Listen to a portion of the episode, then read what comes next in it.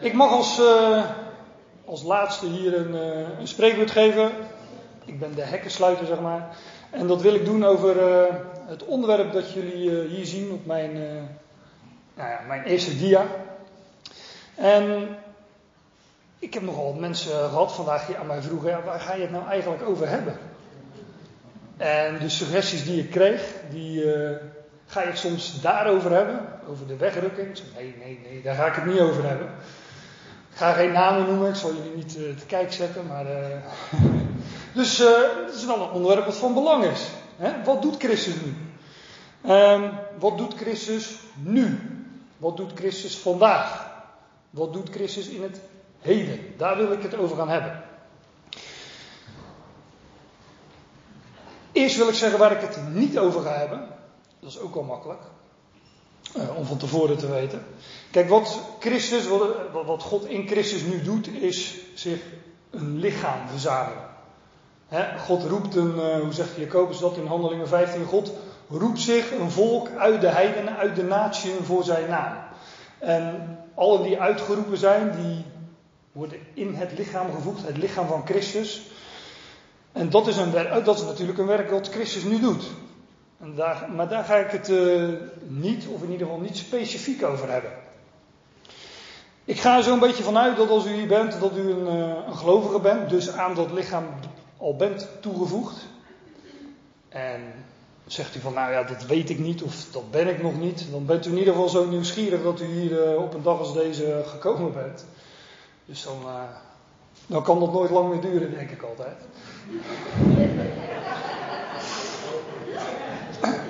Maar nu, wij zijn gelovigen. Hij heeft ons geroepen, hij heeft onze ogen geopend, hij heeft ons hart geopend. Hoe je het ook wilt zeggen, maar wat doet hij dan nu? Doet hij iets?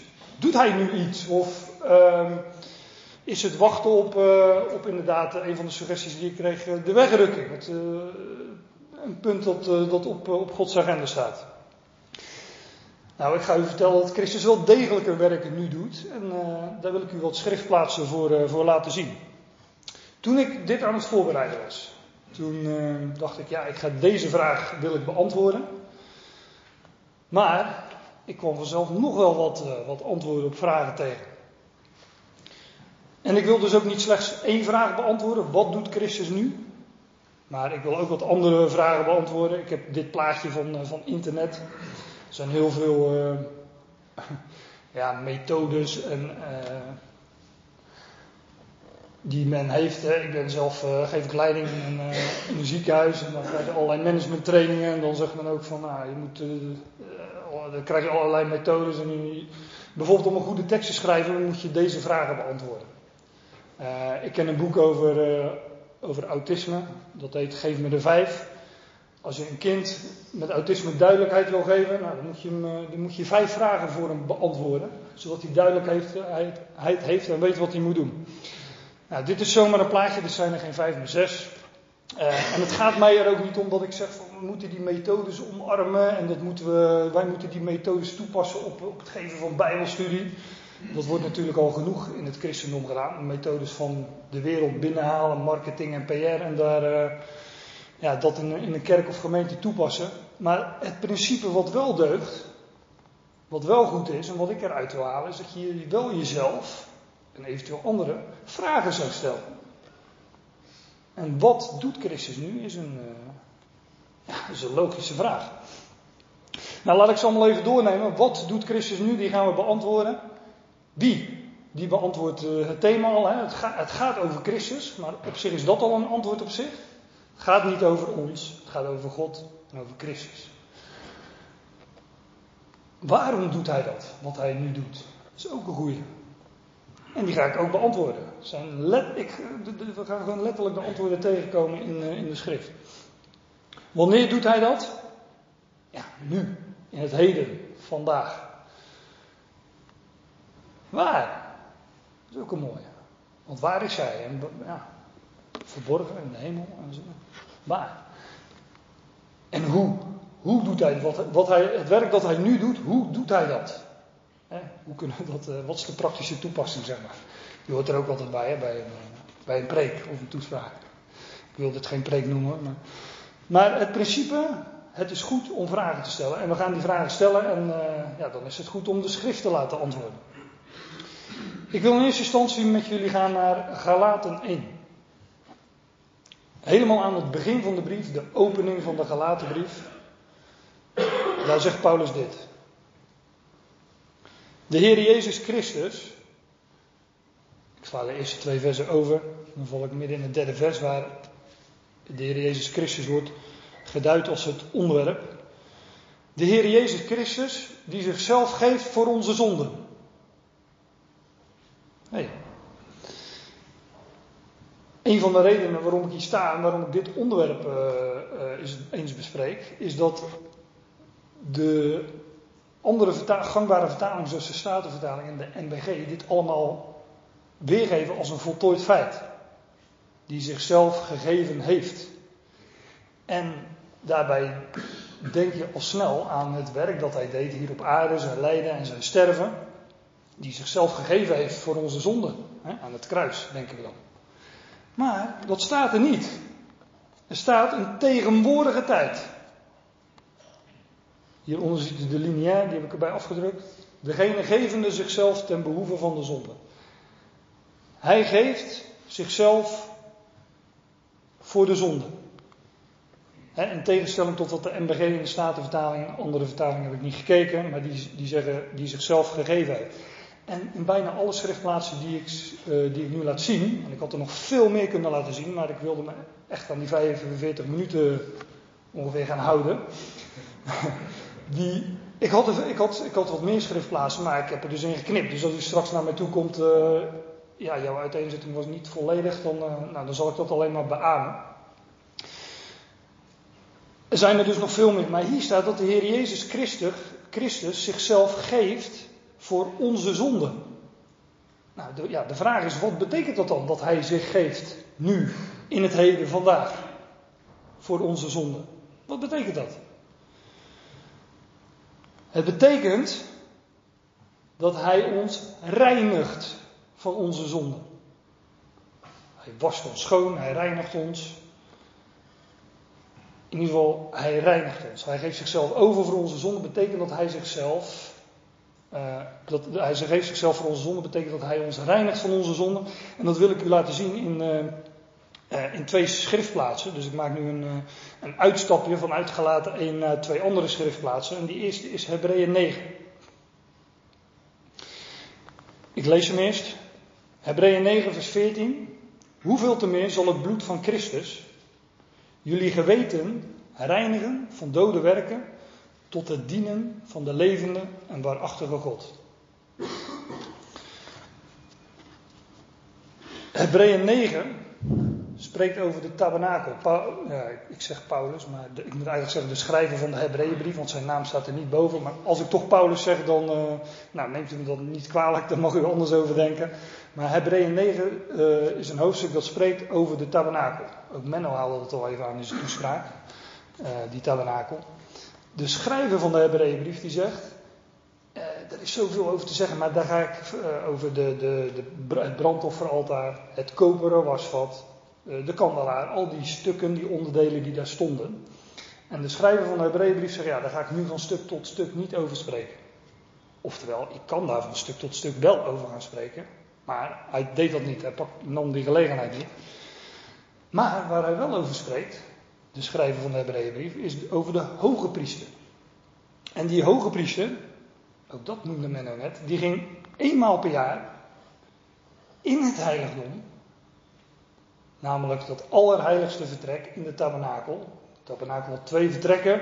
In het allerheiligste vertrek stond die ark van het verbond. En eenmaal per jaar op Yom Kippur, grote verzoen- of beschutdag, ging daar de hoge priester in, in witte linnen klederen.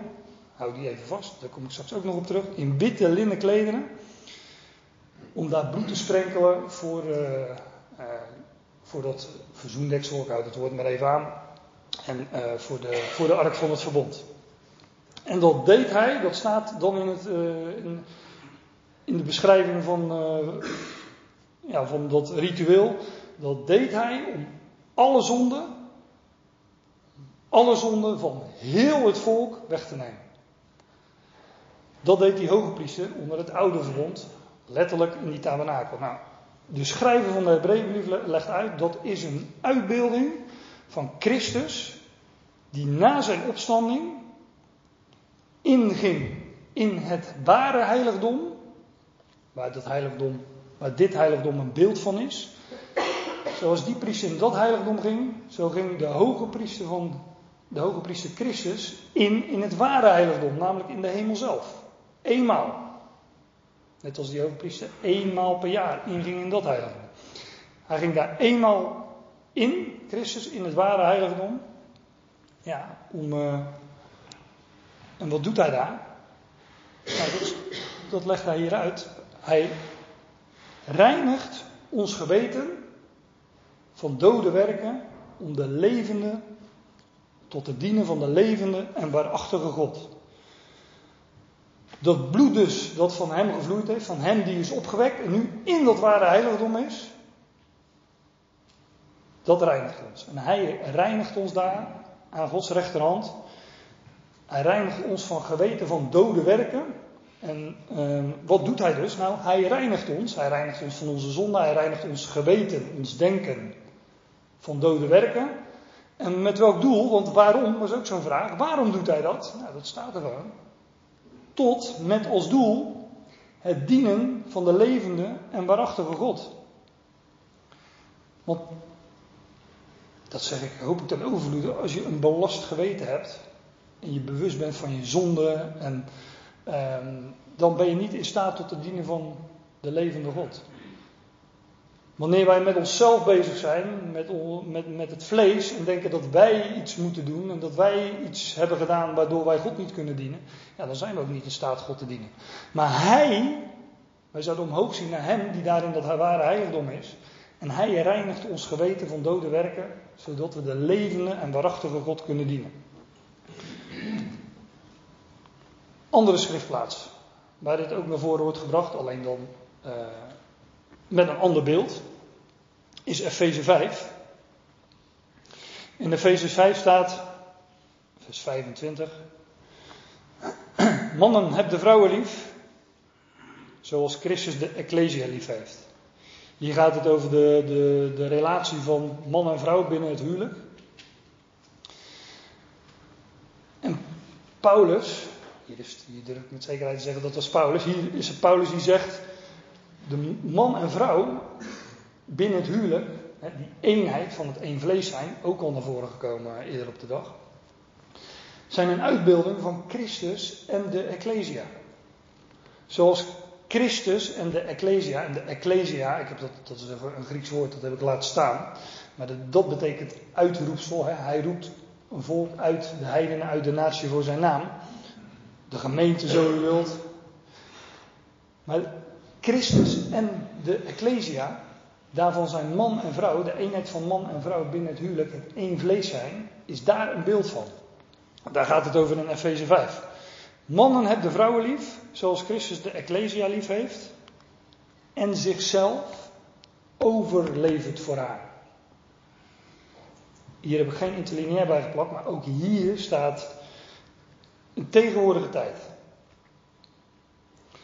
Ik heb hier de Statenvertaling voor me liggen. Die zegt, die zegt die zichzelf voor haar heeft overgegeven. Dus weer hetzelfde. Nee, die zichzelf voor haar overlevert. Nu. Wat doet Christus vandaag? Wat doet Christus nu? Hij levert, hij geeft zichzelf over voor zijn Ecclesia. De Ecclesia die zijn lichaam is. Dus wat doet Christus nu? Nou, hij reinigt ons. Hij levert zich voor ons over. Hij geeft zich over voor de Ecclesia. Opdat hij haar zal heiligen. Reinigend in het waterbad, in het woord.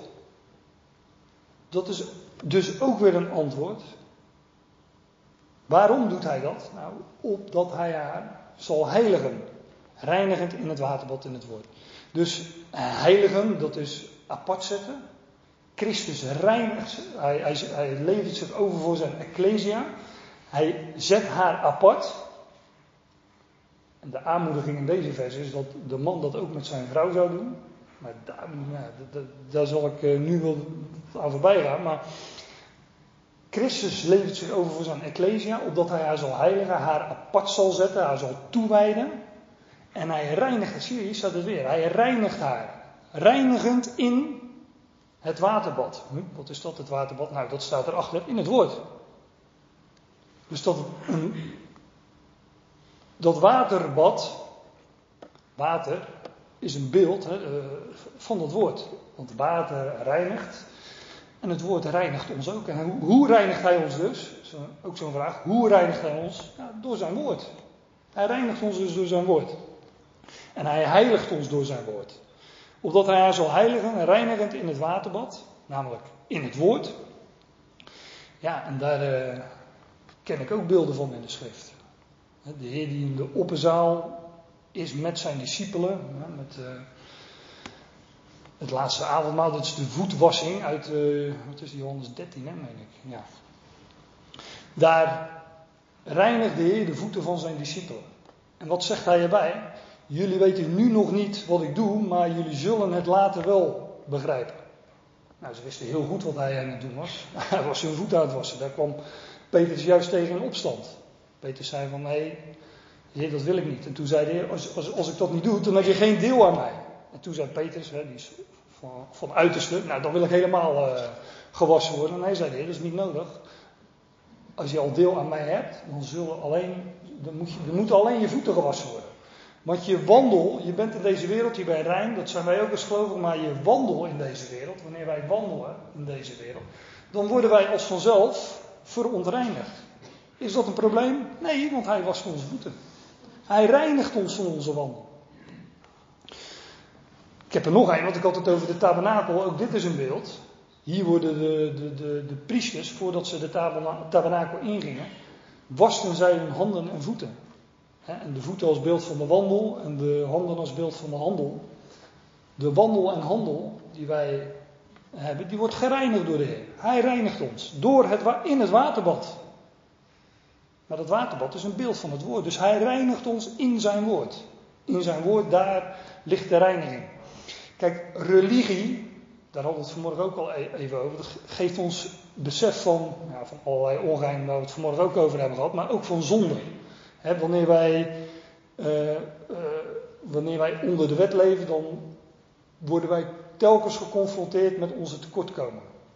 de wet zegt, gij zult niet. Ja, pot we doen het toch. Of we willen het in ieder geval toch doen. Nou, hij, wij leven niet onder de wet. Religie geeft ons besef van zonde. Zijn woord reinigt ons van zonde.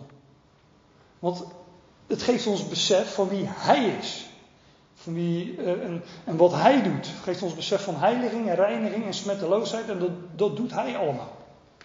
Want hij, opdat hij haar zal heiligen, staat hier. Hij reinigt het in het waterbad in het woord. Opdat hij voor zichzelf, dat doet hij dus, dat doet ook, ja, dat doet hij. Hij doet alles. Het is allemaal zijn werk. Opdat hij voor zichzelf een glorieuze, ecclesia, weer hetzelfde woord, de gemeente, voor zichzelf een glorieuze ecclesia zal presenteren. Zonder vlek of rimpel of iets dergelijks.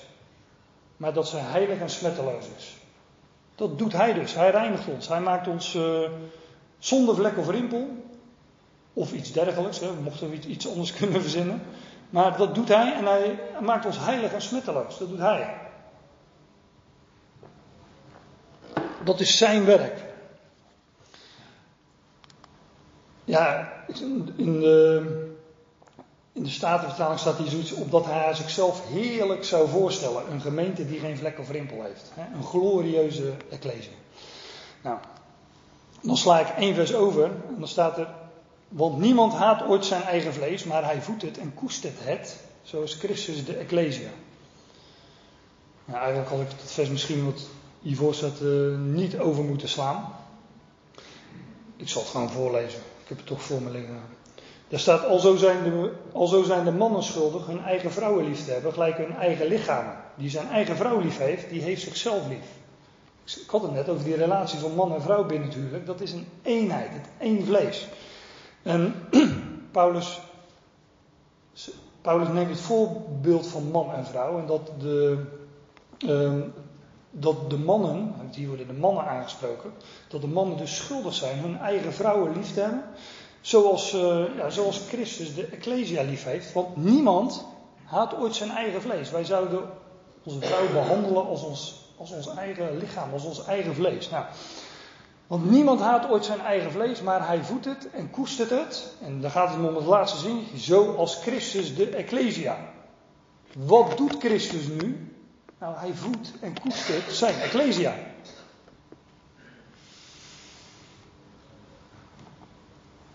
Hoe voedt hij ons? Nou ja, dat, dat hebben we al gezien. Ja, door zijn woord. Hij reinigt ons in zijn woord, maar hij voedt ons ook door zijn woord. dat, ja, waarom, daarom zijn we hier ook, uh, ook bij elkaar. Om ons, uh, om ons te voeden met zijn woord. En uh,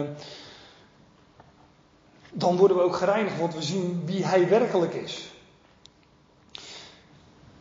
Hij voedt het en koestert het zoals Christus de Ecclesia. Ja, dat, dat, dat koesteren, uh, dat woord komt nog één keer uh, voor. Dat is in 1 Thessalonians 2 vers 7, zeg ik voor degenen die dat uh, op willen schrijven en na willen zoeken. En daar zegt Paulus zo als een voedster, hè, een moeder, haar eigen kinderen koestert. Dus die liefde, zoals een moeder voor haar kinderen, hè, haar kinderen voedt en koestert. Hè, verwarmt en knuffelt en nou, lief heeft. Ja, dat is dus ook een antwoord op de vraag: waarom doet Christus, waarom geeft hij zichzelf over? Waarom reinigt hij ons? Nou, omdat wij zijn lichaam zijn. Zoals Christus de Ecclesia, want niemand haat ooit zijn eigen vlees, zijn eigen lichaam. Wij zijn zijn lichaam en hij geeft zichzelf dus voor ons over, omdat wij zijn lichaam zijn. Wij zijn één met hem. Zoals man en vrouw één vlees zijn, zo, dat is een beeld van Christus en de Ecclesia. Dat is een onverbrekelijke eenheid. Wij zijn één met Hem en daarom doet Hij dat werk aan ons.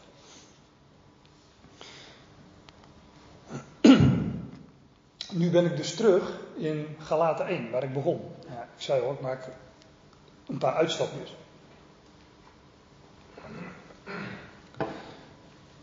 Daar stond de Heer Jezus Christus, die zichzelf geeft voor onze zonden om ons uit te tillen uit de nu bestaande boosaardige aion. Naar de wil van onze God en Vader.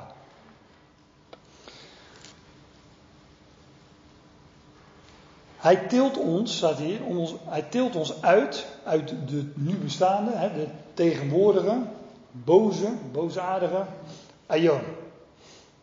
Het, het tijdperk waarin wij leven, hè, dat is de aion, is de boze aion, omdat de boze Satan daarin regeert. Maar wat staat hier? Hij geeft zichzelf over voor onze zonden en hij reinigt ons. En dat doet hij om ons uit die boze aion te tillen. Dus hij tilt ons daaruit. In de Statenvertaling en de NBG staat zoiets als om ons te trekken uit deze tegenwoordige boze wereld. Nou, dat, dat is, uh, ik vind sowieso al het woord uh, trekken, dat klinkt altijd heel moeilijk, maar hij tilt ons uit. Dat, dat klinkt veel mooier, hè? want als je uitgetild wordt, word je ergens bovenuit getild. En dan heb je ook uitzicht en overzicht. En dat is wat hij ons ook geeft in zijn woord. Hij tilt ons uit die tegenwoordige boze aion. En um, ja, kijk, staat, hij tilt ons uit, deze, de, uit, de, hoe stond het, uit de tegenwoordige boze wereld. Of boze, letterlijk staat er de boosaardige aion. En wij denken, ja, maar we staan hier toch nog met onze beide benen hier uh, op aarde. Ja, maar het is een, het is een godswaarheid dat hij ons daar uittilt en ons daar uithaalt. Wij worden, uh, men had het over een juridisch document, maar juridisch worden wij niet meer zo gerekend. Ik zal dat straks ook nog laten zien. Hij tilt ons uit de nu, hij, geeft zichzelf voor onze zonde om ons uit te tillen uit de nu bestaande boosaardige aion. Naar de wil van onze God en Vader. Maar uit deze boze aion worden wij getild. Maar waar, waar naartoe dan? Nou, dat vinden we bijvoorbeeld in, uh, in Colossense 1. Daar staat uh, in vers 13.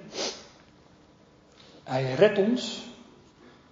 Hier staat de Statenvertaling ook zoiets als hij trekt ons, maar er staat letterlijk hij redt ons. Uit, vanuit de autoriteit van de duisternis. uit de macht, de, de macht, autoriteit van de duisternis. Dus deze boze aion is een aion waarin Satan regeert. Daarom is het een boze aion, want de boze regeert daarin. En hij redt, of hij trekt voor mij part, hij, maar hij, haalt, hij redt ons daaruit. Vanuit die autoriteit, vanuit die macht van die duisternis. Dus wij zijn ook niet meer onder die macht van de duisternis. En hij verplaatst ons tot in het koninkrijk van de zoon van zijn liefde.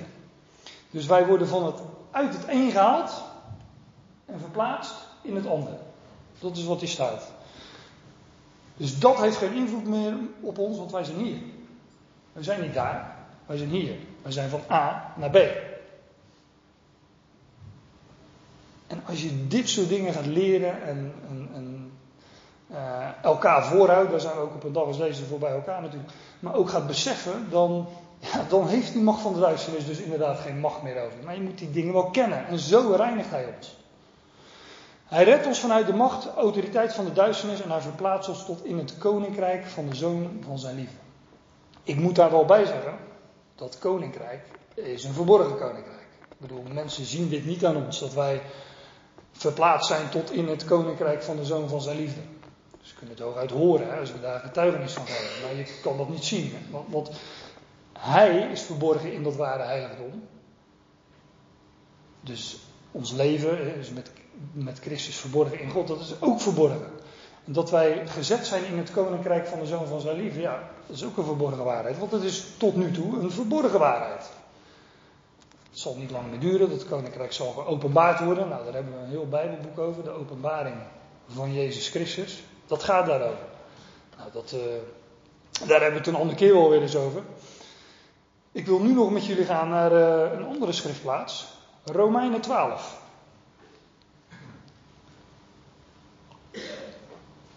Die geeft ook antwoord op de vraag: hoe reinigt hij ons? Wat doet, hij, wat doet hij? Wat doet Christus nu? En, en hoe doet hij dat? Romeinen 12. Dat, uh, ja, dat, daar moet ik even bij zeggen. Dit is, ja, dit is Romeinen 12, dus er zijn elf hoofdstukken aan vooraf gegaan. Maar Paulus gaat hier conclusies trekken. En dat is op basis van al het voorgaande, maar met name de laatste versen van Romeinen 11, waar Paulus naar voren brengt dat God allen opgesloten heeft onder de zonde. Om zich over allen te ontfermen. Dat is de God die wij hebben. Die heeft niet slechts een, enkeling op het oog, die heeft heel zijn schepping op het oog. En Paulus roept dan uit, ja, want uit hem, door hem en tot hem zijn alle dingen. Dat is die ene God waar het vanmorgen ook over ging. Uit hem, door hem en tot hem zijn alle dingen. breekt Paulus uit in die, die bekende lofzang in het slot van Romeinen 11. En dan zegt hij, ja, ik roep jullie dan op, broeders, in verband met het voorgaande daar heeft het mee te maken. Als je dat weet, als je dat mag beseffen. Ik roep jullie dan op dat jullie je lichamen presenteren als een levend, ook weer heilig en welgevallig offer aan God. Dus elders zegt schrift, één stier voor allen, dus allen. Wij zijn, wij zijn samen met Christus gekruisigd, dus wij zijn met hem gestorven. Maar doordat hij, wij, delen zijn positie en doordat hij is opgewekt, leven wij voor hem. Dus zegt Paulus, ik roep jullie op dat jullie je lichamen presenteren als een levend, heilig en welgevallig offer aan God. En dan zegt hij bij, dat is niet meer dan logisch. Jullie logische dienst, in verband met het voorgaande namelijk. In, uh, nou ja, om het even te beperken tot het slot van uh, Romeinen 11. Dat is jullie logische dienst.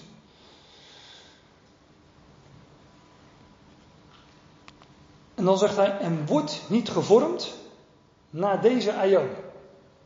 Deze boze aion, zoals het in gelaten 1 vers 3 of 4 stond. Dat vers wat ik net liet zien. Deze boze aion, daar zouden wij niet naar gevormd worden. En ik heb dit plaatje, het zijn oude media, maar uh, we, hebben natuurlijk heel, in, vooral in onze tijd is er een stroom van informatie. Uh, dit is al een beetje achterhaald natuurlijk, zo'n papieren ding, hoewel sommigen dat, uh, daar toch nog de voorkeur voor hebben. Maar we hebben allerlei nieuwe media die ons, um, hoe zeg dat netjes, die ons doodgooien met allerlei meningen, opinies, informatie, filosofieën enzovoort. Dat komt als een stroom over ons heen.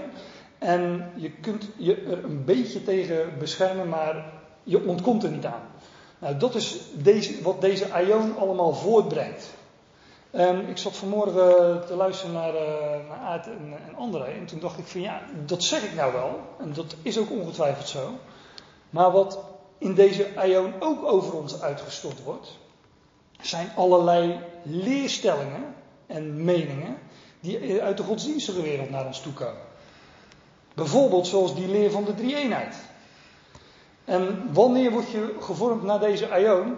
Als je gewoon met de stroom meegaat. Uh, je, het zal allemaal wel en uh, je neemt het allemaal tot je. En zo is het in de godsdienstige wereld ook natuurlijk. Je kunt het allemaal tot je laten komen.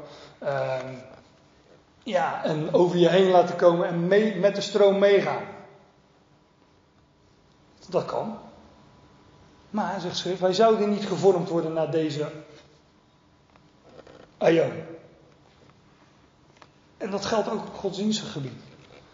En dat gaat vanzelf. Wordt niet, dit, dit, hier staat het woordje, wat dan hier vertaald is met uh, niet gevormd worden, uh, niet gevormd.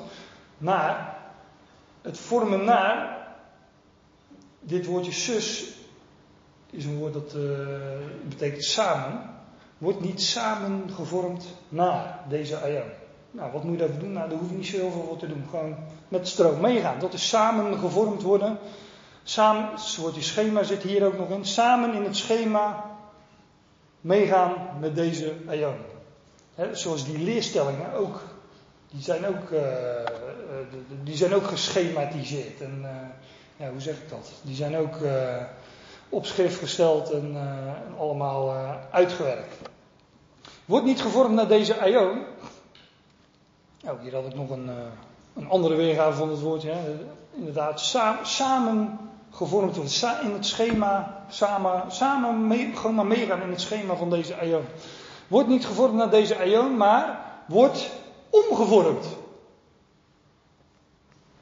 In de vernieuwing van jullie denken. Maar wij zouden omgevormd worden. En dit woord kennen jullie ook allemaal. Het woord metamorfose. Wordt ondergaan een metamorfose, zegt de schrift hier. Wordt getransformeerd. Getransformeerd in de vernieuwing van jullie denken.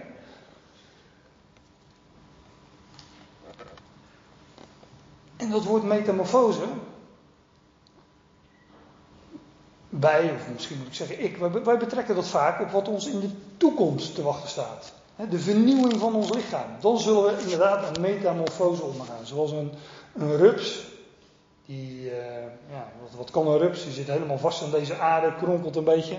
Maar die ondergaat een metamorfose, een transformatie. En dat wordt een, ja, die krijgt een heel ander lichaam. En die, uh, dat wordt een hemelswezen. Die vliegt zo de hemel in. Nou, dat gaat in de toekomst ook met ons gebeuren.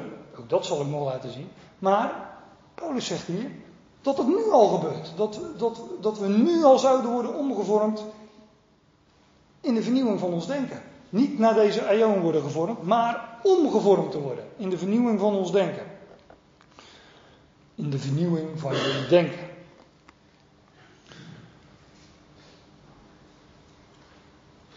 Ja, hoe, hoe, verandert hij ons denken? Ja, door zijn woord. Dat, dat hebben we al eerder gezien natuurlijk. Hij reinigt ons, hij heiligt ons en hij verandert ons denken door zijn woord. Hij in het waterbad, namelijk in het woord. Wordt niet gevormd naar deze aion, maar wordt omgevormd in de vernieuwing van jullie denken om te toetsen wat de wil van God is. Het goede, welgevallige en volmaakte. Dat woordje toetsen, dat is het uh, Griekse woord uh, dokima zijn. Ik zeg het vast niet goed, maar dat doet er niet toe. Maar dat heeft ook te maken met schijnen.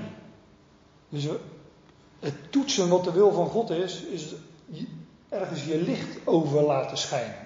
want dat zegt de schrift ook, in Efeze 5 is het meen ik. Al wat openbaar maakt is licht. En zijn woord is licht. Dus zijn woord dat, dat reinigt ons, dat zet dingen in het licht, dat geeft ons overzicht. En wat doet Christus nu? Nou, Hij geeft zichzelf voor ons over en hij reinigt ons en dat doet hij door zijn woord. Zodat wij zouden toetsen wat de wil van God is, het goede, welgevallige en volmaakt. Ja, en waar, waar vinden we dan die dingen?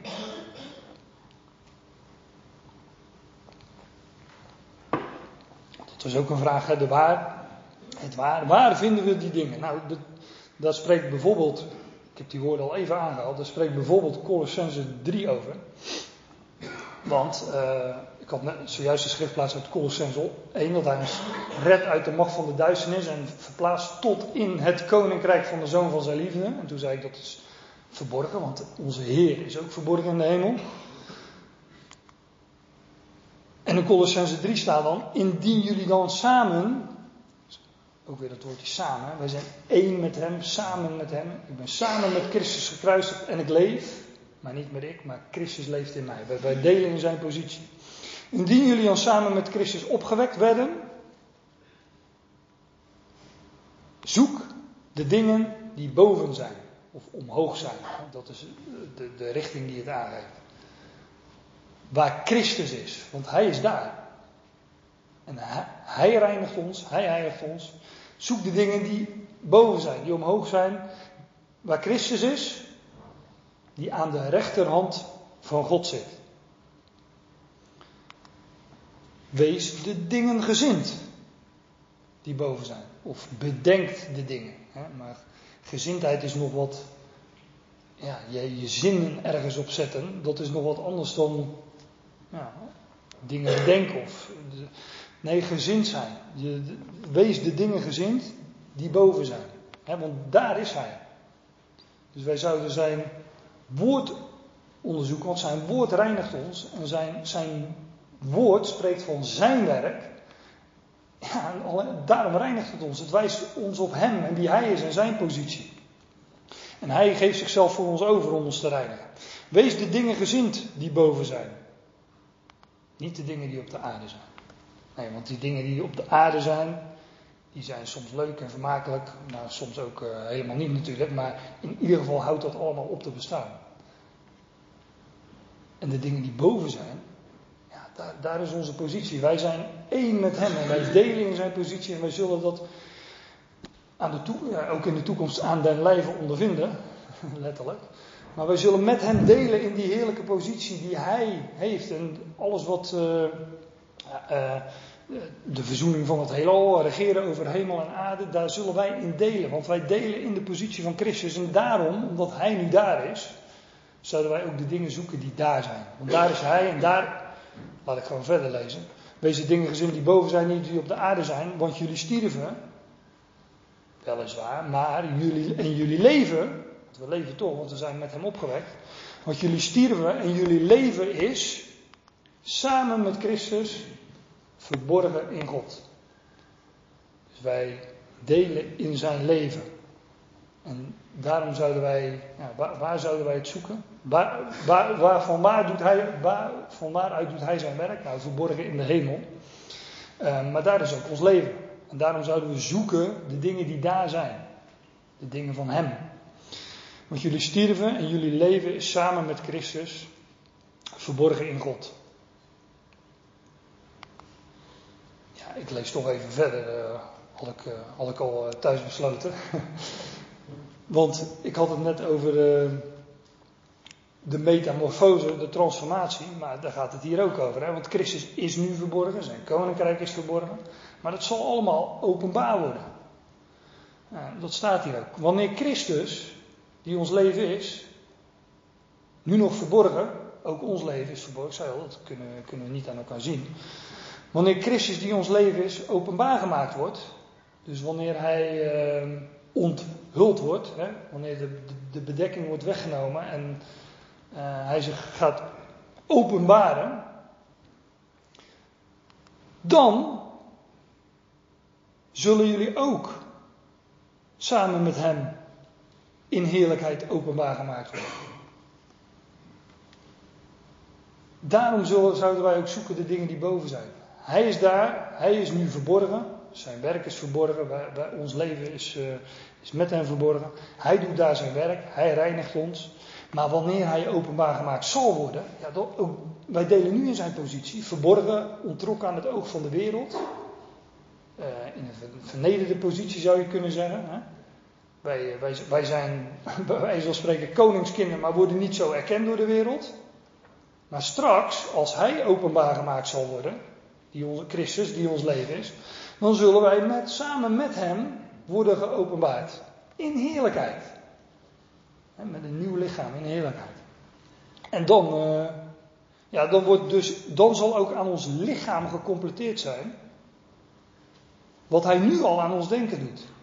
Want het werk dat hij straks ook aan ons lichaam doet, doet hij dus nu al aan ons denken. Hè? Die metamorfose of die transformatie. Wij worden veranderd, vernieuwd, getransformeerd, maar ondergaan een metamorfose in ons denken. Dat is wat hij met ons doet. Dat is dus het werk van Christus nu, in het heden, vandaag. Ja, dan uh, rest mij alleen nog een, uh, een samenvatting om de dingen even op een rijtje te zetten. En wil ik gewoon even die, die vragen die ik uh, zo aan het begin gesteld had, nog even kort beantwoorden. Tenminste, dat heb ik al gedaan. Maar ik zet ze nog even op een rijtje. Nou, wie? Het gaat niet om onszelf. Het gaat om Christus. Wie doet het? Het antwoord is altijd Christus. Dat geeft ook rust, hè, want het betekent dat, uh, dat u zelf niets hoeft te gaan proberen of te doen. Nee, vertrouw, op hem vertrouwen. Hij doet het. Hij heeft het gedaan, hij doet het en hij zal het doen. Alles wat, uh, wat God beloofd heeft in zijn, in zijn woord. Wie? Christus. Wanneer reinigt hij ons, of geeft hij zich voor ons over, of levert hij zich voor ons over, hoe je het ook zegt. Wordt op diverse manieren beschreven. Nu, vandaag, in het heden, of zo, dit, dit tijdperk, deze, uh, deze huishouding van genade, zoals Paulus dat in Efeze 3 noemt. Ja, wat, doet, wat, wat doet hij vandaag? Ook dat is op verschillende manieren te zeggen. Hij reinigt ons en heiligt ons. Hij zet ons apart, hij wijdt ons toe. Hij tilt ons uit deze tegenwoordige boze aion.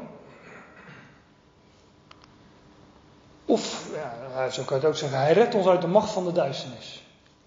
En hij verplaatst ons tot in het koninkrijk van de zoon van zijn liefde.